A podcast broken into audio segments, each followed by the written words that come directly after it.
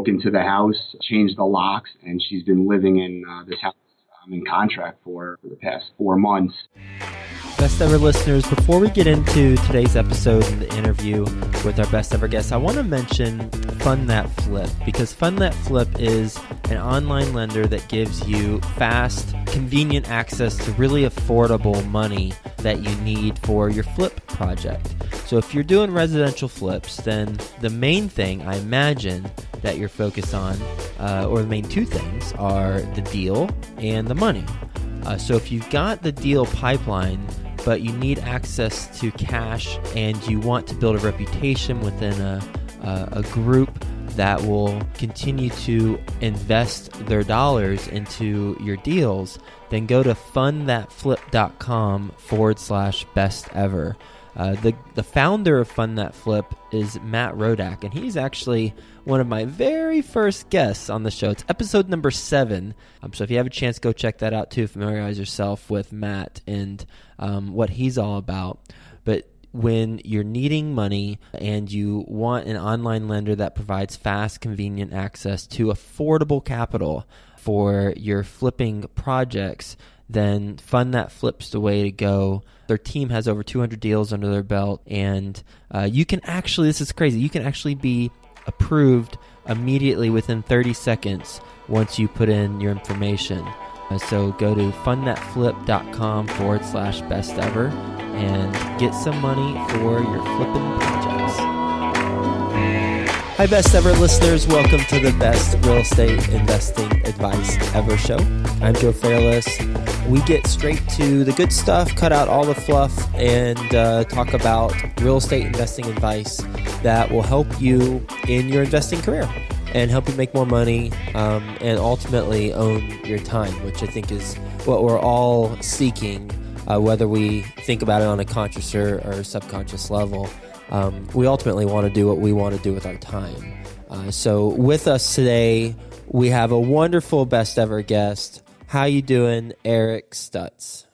I'm doing great. Thanks for asking, and uh, thank you for having me on the show today. Yeah, my pleasure, my friend. Um, Eric is based in almost my old stomping ground, Long Island. I was in Manhattan, but pretty darn close in New York. And he's a full time real estate investor and he's a licensed real estate broker. In his previous life, he was a banker where he worked at JP Morgan Chase in the MBS department, uh, mortgage backed securities department. Is that correct? Correct. Okay. He's a buy and hold investor, and he also does a whole lot of fix and flips, which has been his focus over the last seven years to fix and flips and then buying and holding as as he progresses. Uh, he also he mentioned to to me before we start recording. He's done some student housing, at least initially. He did a little bit of student housing, renting, renting the graduate students, and he's also participated in in some other real estate investments. So very well rounded, but certainly primarily focused on fix and flips. And you know what, Eric? I didn't ask you what's your non real estate related interesting fact, so I'm going to have to put you on the spot. What what is that for us? I've actually been a phlebotomist for uh, about 18 years. I took a phlebotomy course after high school to help pay my way through college. So um, I was actively drawing blood on a per diem basis for about 17 years for a local hospital here in uh, Long Beach, New York. Wow. If you would have given me 10 answer choices, I would have never guessed that you were drawing blood from patients and getting paid to get their blood specimens and sending them to the lab- laboratory it's uh, it's definitely one of those. You know, again, all my patients always used to ask, "Oh, are you going to be a doctor?" you know, a lot of my patients were geriatric.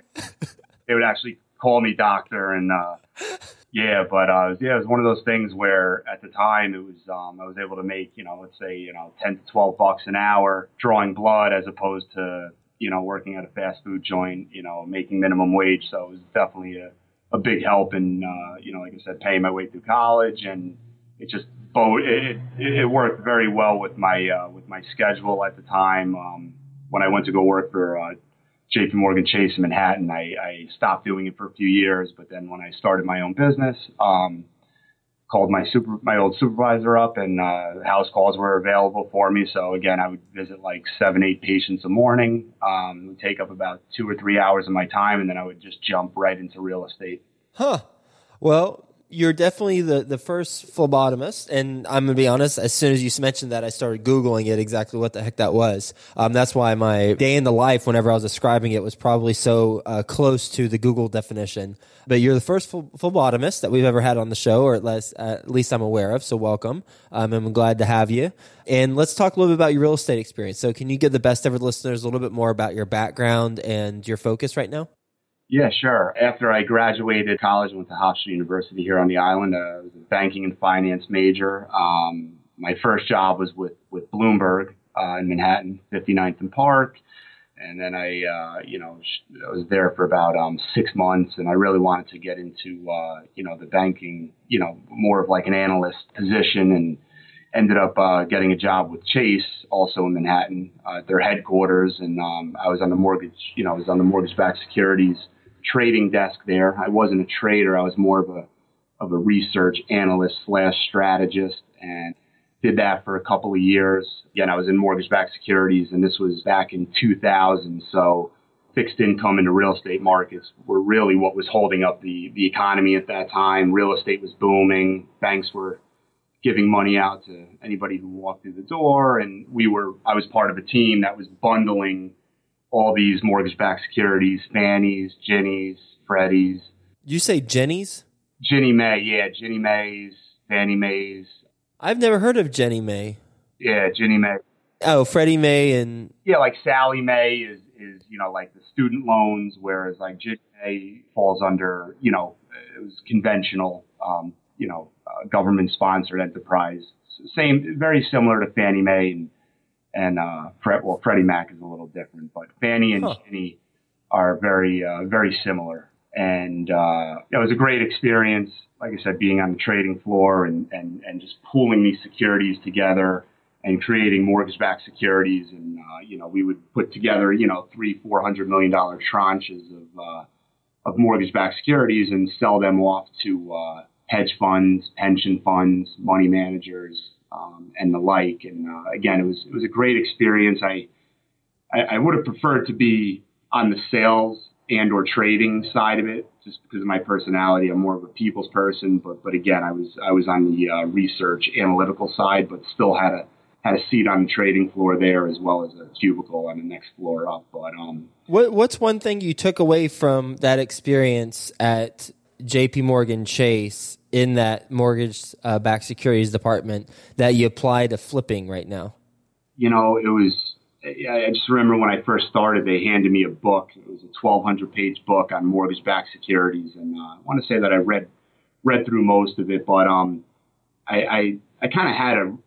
I've always wanted to be in real estate, you know, as far back as I could, as far back as I go, and and um, you know, uh, just just just seeing the the, the amount of, of of deals and, and, and the amount of money involved with uh, you know with these mortgage-backed securities um, just kind of helped solidify that you know one day I, I want to start my own real estate company. I definitely want to invest in real estate um, and just learning you know learning all the you know the intricacies of, of, of real estate. So you know as opposed to learning about a you know a single family house or how to buy a two family. I mean I, I was I was really learning, you know, the I don't want to say the back end, but just how these mortgages are put together and and and, and you know all the, the variables that are involved with with different types of loans and the rates and the, the prepayments. So it was just a heavy focus on on the actual you know the financing part of it and, and the loan products and um, you know it was like I said it was it was a great experience. I mean I took a lot lot from it in regards to just just knowing um, a lot about real estate financing and, and how it really works and what happens to mortgages after people take out a mortgage and how banks and and, and brokerages, you know, sell the mortgages off and, and, and, you know, get put with new servicers and so on and so forth. But, um, I mean, it was more of a general, just, yeah. just real estate you know, base that, that I was able to, to take from there and, and start applying to my own, you know, real estate investments. with what you're doing now, you're you're fixing and flipping homes. What are the things that you look for in a property that you're going to fix and flip? How do you approach it and what have you seen as the result so far, both good and bad? Well, um, you know, when I started, uh, you know, I, I, sat on the sidelines for a few years while, while the market was uh, going up. And my first flip was um, back in 2008. And, you know, uh, I was already a licensed real estate broker at the time, so my main focus was was MLS. I was, you know, that was um, that's that's where I was getting all of my fix and flips. I at the time I was focusing on REOs because there was a decent amount of REOs at the time. So I was, you know, quite frankly, I was just shopping by by price. You know, I, I would I would scour the market every day. At the time, I, I want to say I was I was probably previewing between 25 and 30 houses a week, and you know, I was looking at you know again price. I was looking at uh, you know what these houses um, needed in regards to renovations, um, putting all my money together, and you know just to take a step back, you know, I didn't you know at the time I was I was actually uh, prepared you know, financially, I used a lot of my own working capital, and then I had some uh, used my my mother actually as a as a private equity lender, so I didn't have to deal with with high interest rates. So I knew that my money was going to be be a little cheaper, and and I'm also a hands-on, you know, uh, fix and flipper. So my first handful of projects, I want to say I did about you know. Uh, 60 to 80 percent of the work myself. You're saying for the first one, you did 60 to 80% of the actual labor yourself? Correct. Yeah, I didn't, I didn't, um, you know, I just, uh, I like, I like working with my hands and I just, um, for whatever reason, I didn't, I, I just, I didn't want to sub out, you know, I didn't want to sub out things that I knew that I could do myself. Um, you know, a couple of my neighbors at the time were were uh, union workers in Manhattan, local 45 carpenters, and you know they're in and out of work. So I ended up, you know, hiring a couple of my neighbors to help out, um, and then I would just hire one laborer to help, you know, to help gut out bathrooms, kitchens. But um, on the first one, you know, I was very uh, very conservative with my numbers. I I, I over uh, overestimated my expenses and underestimated my ARV, which uh, which led to a, a, huge surprise at the end. Uh, my first fix and flip uh, ended up uh, clearing a little over one hundred and forty thousand dollars. So it was it was a phenomenal deal. Um, it was you know uh, as soon as it hit the market, I set up an appointment, went to look at it, put an offer in. I don't represent myself on purchases, um, although I am a licensed broker. I find why. It, um, it's a good question, and I, I, I put a lot of thought into it, um, and I still do to this day. But um, I just feel that you know, you know, keeping it separate, you know, being a real estate investor and a broker, you know, when I'm going to buy a house, I just I'd rather see the listing agent, you know, make their money and, and, and, and, and earn the full commission on that because my primary focus is to, to you know, buy the house, renovate it, and, and sell it at a higher price. And uh, on the way out, I do list my own properties. Um, so I don't represent myself on the way out, but I do represent myself. Um, I'm sorry, I don't represent myself on the way in, but I do represent myself on the way out when I'm selling.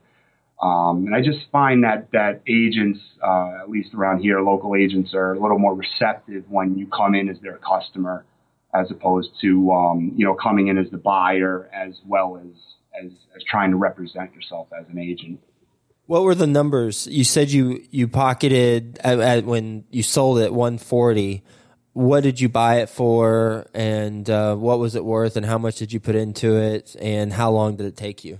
Um, this this particular property, I picked it up for two hundred and twenty thousand dollars. How'd you how'd you buy it? Your your own money plus your mom's? Correct. Yep. Okay. Yeah. So how much was it? Two twenty. Uh, yeah, I paid. Uh, yeah, I paid uh, two twenty. Uh, okay. And again, I, I I completely, you know, I, I again I was being very conservative, so I, I really overestimated my expenses and the fact that I was working on this property, you know, ten to twelve hours a day myself. I, I, I was I was definitely saving a lot of money as opposed to hiring out subs. Um, and I want to say that um, total, I think I was I was into it for about sixty thousand total. Um, you know, in regards to uh, renovations, um, uh, pure, you know, just materials and Yep. labor. And uh, like I said, I um, it, it was it, it was it worked out just just really well. Um, I did sub out, you know, I subbed out uh, sanding and polishing the oak floors. I did sub out a little, um, a little bit of the, uh, you know, the spackling. This, this was an old Tudor style house, and it was all plaster and had, you know, beautiful handcrafted plaster crown molding. And I didn't, you know, I wasn't that skilled at that point to get into that, but, you know, I taught myself plumbing on this job. You know, I taught myself how to sweat copper. I taught myself how to use PEX. I went out and bought all the all the tools uh, in order to do so. And um, like I said, I think I saved. I, I probably saved anywhere between you know uh, twenty and thirty thousand just by doing as much of the work as I did myself. And what did you end up selling it for? Uh, I ended up selling it for uh, four forty. And how long did it take you from start to finish? Um, that one was about five months. I Remember picking it up. Um, it was a pretty bad winter. I closed on that one. Um, I want to say the end of November. Um, the renovation took, um, I want to say about nine to ten weeks, and I had it up for sale. I want to say around the first of February, and uh, had had multiple offers right away. I really lucked out um, in regards to you know the amount of buyers. I just I didn't expect I didn't expect it to sell that fast. Um, it was my first one. I didn't re- I didn't know how long it was going to take me to to do this particular property, but um, uh, yeah, everything just worked out really well. It was it was close to a main highway here called Sunrise Highway, which runs along the Long Island Railroad. So I thought I was going to have a little harder of a time selling it just because it was one house in off of Sunrise Highway, so you could actually hear the train go by from this particular property, and then there was some commercial property along Sunrise Highway, and some of those people would park on the block. So again, in regards to my ARV, I was I was way off. You know, I I, What was it? What What was your initial ARV? I think my, my initial ARV was I, I was I was thinking that I was going to be able to get high threes for it. You know, three Okay. five, three ninety. So you're about fifty to sixty thousand off. Correct. Yep. Wow, that's that's that's the good direction to be off Oh, totally. on the ARV. have, have you had a property since then? Because how many flips have you done in total, roughly? Um, at this point, about 15.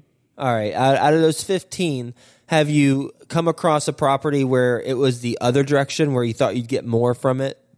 Uh, yes. Um, I've had, um, I, would, I want to say two out of the 15 where I thought they were, you know, I, I was, I was expecting around, you know, 60 to $65,000 profit margins and, um, ended up with, you know, I think the, the least I ever made was about 35,000. It was in a town called East Rockaway.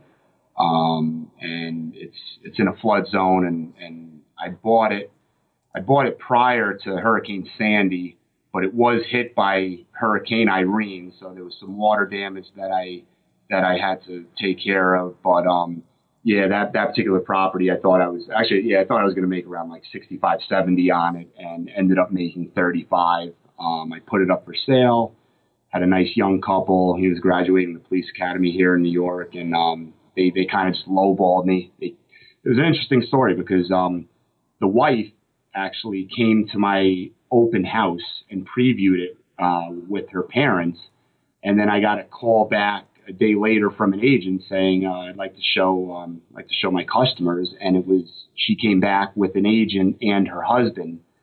And you know I was a little upset because um, you know. Uh, the, the rules in real estate here are, you know, if you come to my open house and I'm a licensed broker and I'm selling the property, that you know you previewed it first with me, Right. therefore, you know, I should be entitled, you know, you should be my customer, but I kind of just let that slide and, and let this other agent, um, you know, um, let, let the other agent, you know, come in with them as his customers. Um, again, they, they, they, they, they lowballed me. I got them up a little bit and I said to myself, look, I just, you know, I just want to keep the money moving. Let me sell it and get out of here. And, uh, lo and behold, I ended up closing it, um, two and a half months before Hurricane Sandy hit, which completely took the whole house out. Oh my God. Were they okay? Do you know? Uh, yeah, they were okay. They ended up giving me a buzz. They asked me for all of my receipts, um, which I keep very detailed records. So I, I pretty much just gave them a whole folder of, of all the receipts of the stuff that I paid for during the renovation. But um, I think that at that point they took on about five feet of water. It was a ranch, so uh, you know, ranch with a crawl space, and um, you know, again, the first floor took on about five feet of water, so it was a complete complete gut job, and um, they ended up renovating it, and uh, I actually, uh, you know, I was on MLS the other day and saw that they just put it on the market for four forty nine. And how much did you sell it to them for? I sold it to them for uh, three forty. It was I picked it up for two forty. I was into it. That one I was actually right around you know my expectations in terms of uh, reno, uh, as well as you know carrying costs and closing costs. I was into that for um, right around like 65, 70, and sold it for 340. And um, yeah, it's pretty pretty shocked to see it come up for 449 because it's a, it's a it's a tough area, heavy you know it's a heavy blue blue collar neighborhood, so, you know solid neighborhood, but um again with the with the flood insurance in these areas, uh, flood insurance on a house like that could, could at this point could be anywhere between you know three and five thousand dollars per year. So, wow, yeah, it's a huge, yeah. huge variable. Um, with the with with these homes that you're uh, that you flipped, I mean, you you've this last one they're selling it for four forty nine, and who knows if if they'll get it or not, but. Um, do, ha, have you was that in around 2012 ish? Yes. Yeah, because that's whenever that was right before Sandy, right? Yeah. Um, have you continued to keep that approach of just keep the money moving? Uh, because that in this case, I mean, you, if you hadn't have done that, Nate Mother Nature would have nailed you um, similar to how it, I mean, it nailed the house after you sold it, but you would have been the one when the music stopped that had to deal with it. And it sounds like, fortunately, well, most importantly, they were they were fine from a health standpoint, and then secondarily, um, financially. I mean, if insurance covered it, then and they're selling it for anywhere close to what they are asking, then they're going to be okay too on the purchase at least. All right, here we go. Here's the money question. What's your best real estate investing advice ever? It's a good question. I, I would have to say um, to take action. You know, I, I, you know, I'm a big thinker, and and I just remember the time between I want to say 2005 and 2008 where I was actually prepared to start flipping homes, and I just sat on the sidelines and I watched other investors buy fix and flip houses and, and make really nice profits. And I was just, again, I was on the sidelines. I was doing retail real estate. So, you know, I was doing, you know, 10 to 15 transactions a year for other people, which, which was, which was okay, but definitely wasn't the, you know, the way to, to build real wealth and or capital. But, um, so I sat on the sidelines for a few years, and uh, you know, when I finally jumped in in 2008 and, and just kind of gained the courage and, and wherewithal to do it, I, I, I looked back and said I, I could have been doing this for the last five years. So, um, you know, if you're thinking, if you're very, if you're passionate about something and you know it's something that that, that you really want to do, um, and you're prepared to do it, um, you know, today is the day. It's it's always a good time. You know, whether it's a down market, an up market, buyers market, sellers market, it, there's always opportunities out there. And um, yeah, again, t- taking action is definitely uh, one of the biggest pieces of advice that I could that I could give. You know, um, instead of sitting again on the sidelines like I, right. um, over analyzing deals, yeah. letting deals go by because I was just too nervous. Um, but then you finally jumped in and, and made it happen in 2008. And, and I mean, my gosh, fortunately, it was 2008. Let's be honest. If you were doing this in 2006, 2007, you might not have the track record of making 75 to 80,000 on, and on every, on every flip on average. Yeah. Just because of where the market was. All right. You ready for the best ever lightning round? Sure. All right. First, a quick word from our best ever partners. If you need money for your flipping project, then go to fundthatflip.com forward slash best ever. You'll know within 30 seconds if you're approved or not to get money for your residential flip. Go to fundthatflip.com forward slash best ever. Eric, what's the best ever book you've read? Best ever book I've read. I have two books, um, and again, I hear these quite frequently. Um, Dale Carnegie, How to Win Friends and Influence People, and uh, Stephen Covey, The Seven Habits of uh, Successful People. Best ever personal growth experience, and what'd you learn from it? I would have to say that uh, my first fix and flip in 2008, again, I finally gained the courage and confidence to, to, to jump in. I had a ton of, uh, you know, I was looking at a ton of properties. I actually let a, a bunch of other $70,000, $80,000 flips go by before I before I grabbed this one. And yeah, doing my first fix and flip in 2008 had to be my, you know, one of my one of my best, you know, personal uh, real estate experiences. You know, aside from it being my my highest profit margin deal to date. What specifically did you learn from it? I learned that, you know, again, taking action and actually doing what, what you love and what you're passionate about is always the route to go. It just, my confidence at the end of that deal was just, was through the roof. And I, it, was, it was just, it was just amazing. I, I was, I, I knew I could do it at that point. I learned ton of about you know carpentry, plumbing, electric. So I, I, picked up you know I probably picked up about four or five trades that I didn't know how to do prior to that first uh, fix and flip. So I, I it was just a tremendous learning experience overall. Best ever project you're most excited about right now?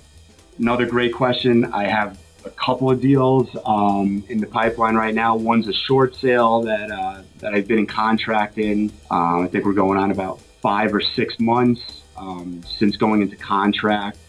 A squatter has moved into the house. Um, we actually found out that she's a registered nurse, actually, who broke into the house, uh, changed the locks, and she's been living in uh, this house I'm in contract for uh, for the past uh, four months. I don't know when it's going to close. Uh, again, I'm not representing myself. Um, the agent who's handling it, she is a short sale specialist. There's a bunch of other liens that popped up on the property that have already been negotiated with the IRS. But now she's telling me that she thinks she could she could relocate this uh, this squatter. But if not, we're going to have to take this property over with her, and you know potentially uh, you know have to pay her to vacate the property so we can get started on our reno. And you told me before that you think she's a professional squatter. Oh yeah, without a doubt. They um, you know, they, they search for these vacant properties. They actually drum up leases and they backdate the leases here that gives them the right to actually, you know, have to be evicted. So I mean, I mean, it's complete fraud. They're literally, um, you know, breaking into your house illegally, trespassing. But uh, you know, they'll present, you know, they'll present a lease that uh, a phony lease with names, and sometimes the names are spelled wrong, and um, but they, they, they're smart enough to backdate the lease. So when, when you go to try to get them out, they say, look, I, I you know, some agent uh, rented me this apartment. Here's the lease I signed. I gave them a month's security. I gave them a month's rent. Um, and uh, again, they, they, know the laws uh, better than I do. So do they have people who will vouch for them? Because otherwise, it's just a piece of paper that if it goes to court, the judge is like, well, who are these people? You know, quick side note: I wholesaled the property last year to my uh, my landlord. She's also a, a judge in uh, in the next town over, and she renovated the house, had it under contract. The appraiser showed up, and there was a squatter in her house. It was a woman. The judge's house. Yeah, the judge's house. okay. So I, I wholesaled this property. She renovated it under contract. The appraiser shows up, can't get in. The locks have been changed and uh, there was a woman in there with four children. And again, she had a backdated lease. So she came to me, uh, surprisingly enough, and, and, asked if I knew anything about this and what I would do. And I, I kind of looked back at her and said, you know, you're a judge. I mean, just call the cops. I mean, if it, if it happened to me, I, I, you know, I'm a little different. I, I think I would take some more aggressive approaches to getting these people out. But um, she ended up negotiating with her to get her to leave. She offered her a thousand. Uh, this you know, illegal, you know, tenant squatter, you know, said that's not enough. I want 2000. And at that point, the judge called, uh, you know, the police. She's a judge, so she knows the, she knows a lot of the local uh, police. And um, she called the police, had the police show up, and ended up, uh, you know, getting her out for the thousand dollars. So she actually had to pay this squatter who broke into her house and changed the locks to leave in order to. The judge decided it was the better route to actually pay the squatter than go through legal proceedings. Correct. Wow. I know. There's something inherently messed up with that whole that whole thing that make it's just disgusting how people can change locks and backdate leases and then get compensated and rewarded for it. That just that just ugh, that makes me that just that's just gross. I hate that. Becoming more prevalent here, and now when when the REO listings come out, they board them up, they lock them up, and then they post these stickers all over the windows and the front door that says this is not a rental property. You know, just all sorts of language, pretty much protecting the bank. God forbid somebody does break in there, they'll be able to get them out immediately because there's just signs posted all over, inside and out, saying that anybody who breaks in is trespassing and will be prosecuted to the full extent of the law. So it's actually gotten to the point where you know you have to be very careful. And um, you know, our the last one we sold uh, was in a very nice neighborhood, but uh, we put you know we put we put an alarm in the house um, that we could transfer to, to all our next projects. We put the you know the signs in the lawn, you know, protected by ADT, and and we have neighbors. You know, we talk to the neighbors to make sure they're looking out for our best interests in regards to people not you know breaking in or anything of that nature. Wow, it's it's a lesson for everybody. All right, what's the best ever way you like to give back? I love, you know, again, I probably tell I, I love and I'm extremely passionate about real estate, and I love just um, talking to other people, um, regardless of, of whether they're newbies or you know experienced investors. I love just sharing sharing my knowledge and, and sharing my stories and, and the ups and downs of real estate with, with other real estate investors and uh, like-minded people. And when you're sharing those stories, if someone were to ask you what's the biggest mistake you've made in real estate, what would you say? I'd have to say that was back uh, after Hurricane Sandy. I, I, bought up a bunch of homes in some Sandy uh, ravaged neighborhoods, uh, which were actually very good neighborhoods. And I didn't quite do enough due diligence. Uh, at that point, again, going back to like that first flip where my, my confidence level was through the roof, I started doing less due diligence. Like you know, I, just kind of, you know, overly confident um, to a certain extent where I would just look at a house and say, all right, this house needs 50, going to be into it for this, you know, uh, this is what I'm going to be able to sell it for. And I'd make an offer. And, and again, I, I, was able to, to do a, a, few of them that way with no, no problems. But um, on these sandy damaged homes, I didn't do enough due diligence. Again, I still made some good money. I think my, my least profit on I did four of them, and the least profit, uh, the least I made was was forty thousand. I mean, it should have been an eighty all day. Again, I, I didn't do enough due diligence in regards to flood insurance and all these changes that were coming through from FEMA.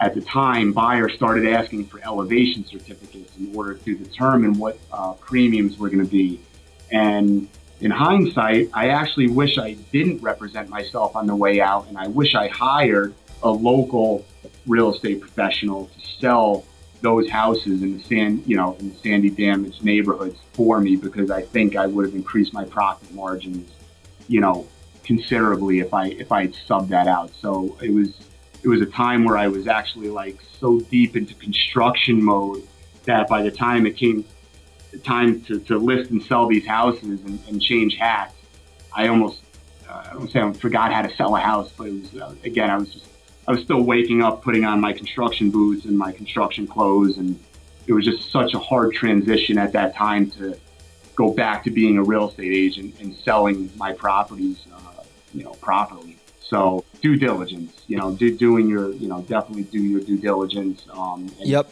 That, that was a, it was a tough time because you know, these variables were changing, I want to say, on a weekly basis. You know, FEMA, I mean, there was a time where people just didn't even know what was going on, what flood insurance was going to be, you know, what the elevation is, and so on and so forth. Yeah, it's just a lot of different variables kind of floating around and trying to figure out how to piece it all together. Well, still making 40K. I know it's, you said 80K all day, you should have been, but still making 40K on those. That's decent for sure. Well, what's the best ever place for people to reach you?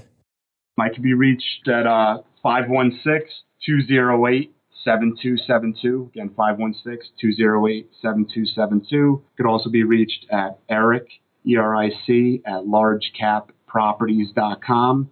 And I'm also on LinkedIn and Bigger Pockets. So type in my name or Large Cap Properties. Uh, you should have no problem getting in touch with me. Awesome. Well, Eric, thank you for being on the show and sharing your advice with the best ever listeners and talking about the deals that you've done. We focus primarily, almost exclusively on flipping today because that's what you're focused on. And the first deal where you cleared over 140,000 on it, what a wonderful way to get going. Your purchase price was 220k, about $60,000 worth of renovations. You did about 60 to 80% of the labor yourself, so you certainly saved on the renovations. Took you about 5 months to flip and you sold it for 440. You're doing this in Long Island, New York. And then the other flip side of that would be the one that has been the least successful for you from a dollars and cents standpoint, the one in East Rockaway where you bought it prior to Sandy, but after Irene, Hurricane Irene, and you ended up making, as I said, 35K because you were just ready to move your money and kind of the dynamics behind the representation of the sellers or the buyers and some other things factored into that. And then, you know, talking about due diligence, taking action, making sure you're taking action and taking it when you're ready, then also perhaps not being over anxious and not being not staying where you're only focused on the next deal, but really focusing on the ones that you have. Because as you said, you uh, the, after you purchased when Sandy hit, you weren't making nearly the same profit margin that you were making on the other property. So so really staying close to that and and making sure that you are focusing on every project that you have and not just what you have in the pipeline. Uh, so thanks again for sharing your advice and your experiences. And you've got an incredible business model working, and it's it's always wonderful to talk to uh, successful investors like you. So thanks again. We'll talk to you soon.